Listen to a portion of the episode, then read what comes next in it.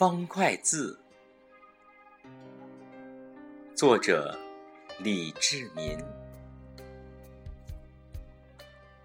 漫漫人类进化路上，智慧的海洋中，又闪出来一个亮点。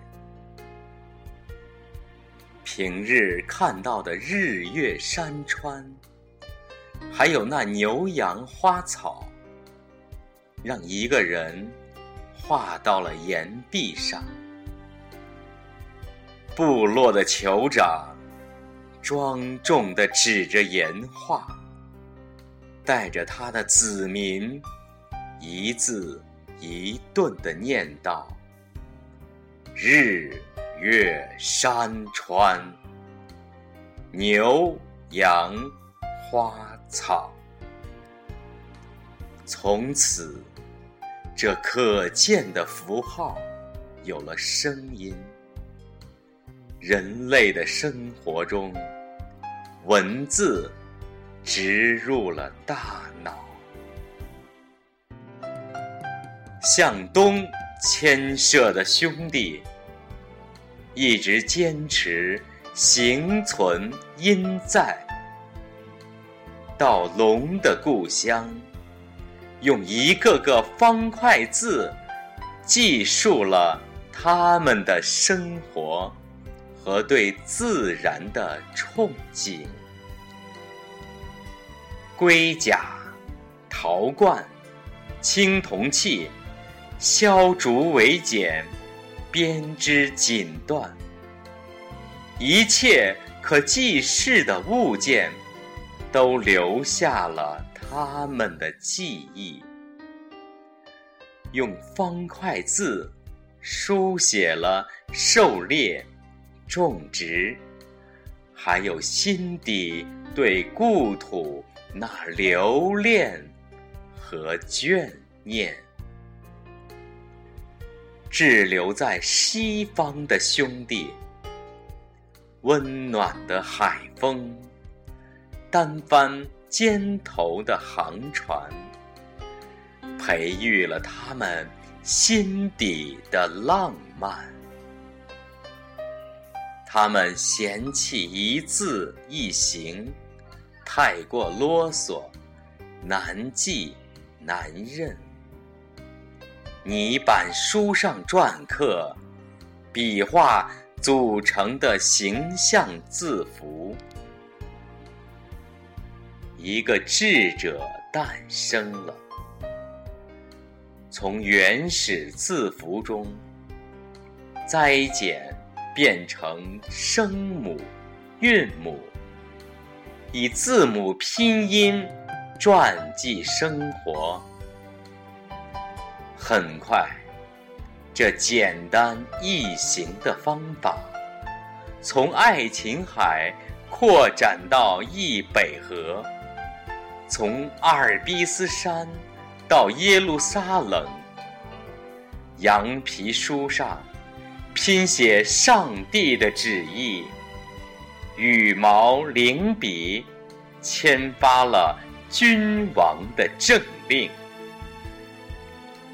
漫漫历史长河，上下五千年。娇美的山河，让多少英雄泪流长津，又使多少人气壮山河。古埃及傲人的金字塔，天下无双的巴比伦，印度河泰姬陵的亮影。还有神秘消失的玛雅古城，创造这些历史的先民，都随不老的岁月泯灭在厚重的尘埃之中。现今，在这些古文明的土地上。再也难找创造者的后裔。唯独书写方块字的中华，在五千年长河岁月中延续发展，没有中断，使中华文化一脉相传。只有在华夏的土地上，这些黄皮肤。黑头发的人能骄傲地说：“我们是真正的龙的传人。”拼音文字好记又好认，但随地域的变化，人们口音的不同，很容易衍生出不同的词汇。不同的规则，隔条山，换个水，不同的帝王，都可能形成一个崭新的文字，脱颖出一个新的民族、新的国家。因而，罗马帝国分裂了。奥匈帝国崩溃了，大英帝国没落了，伟大的苏联解体了，南斯拉夫没有了，捷克斯洛伐克两分了，拼音的国家越分越小，拼音的文明中断夭折。再观中华大地，春秋战国、三国两晋、五代十国、五胡辽金、西夏蒙古、满清入关，分裂统一，统一再分，城头大王旗变换，方块字书写相同，泱泱大国。万里国土，天南海北，南腔北调。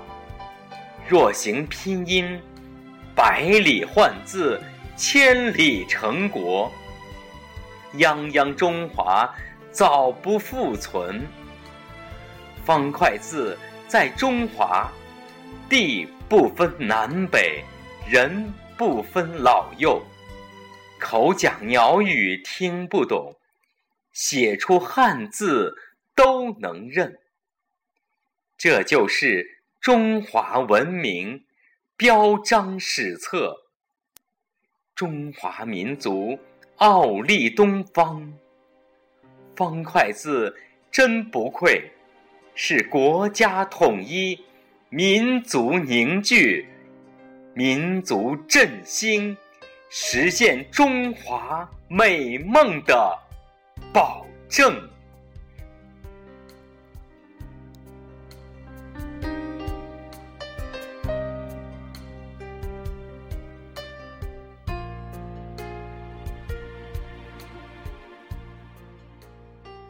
难忘的诗音纹声，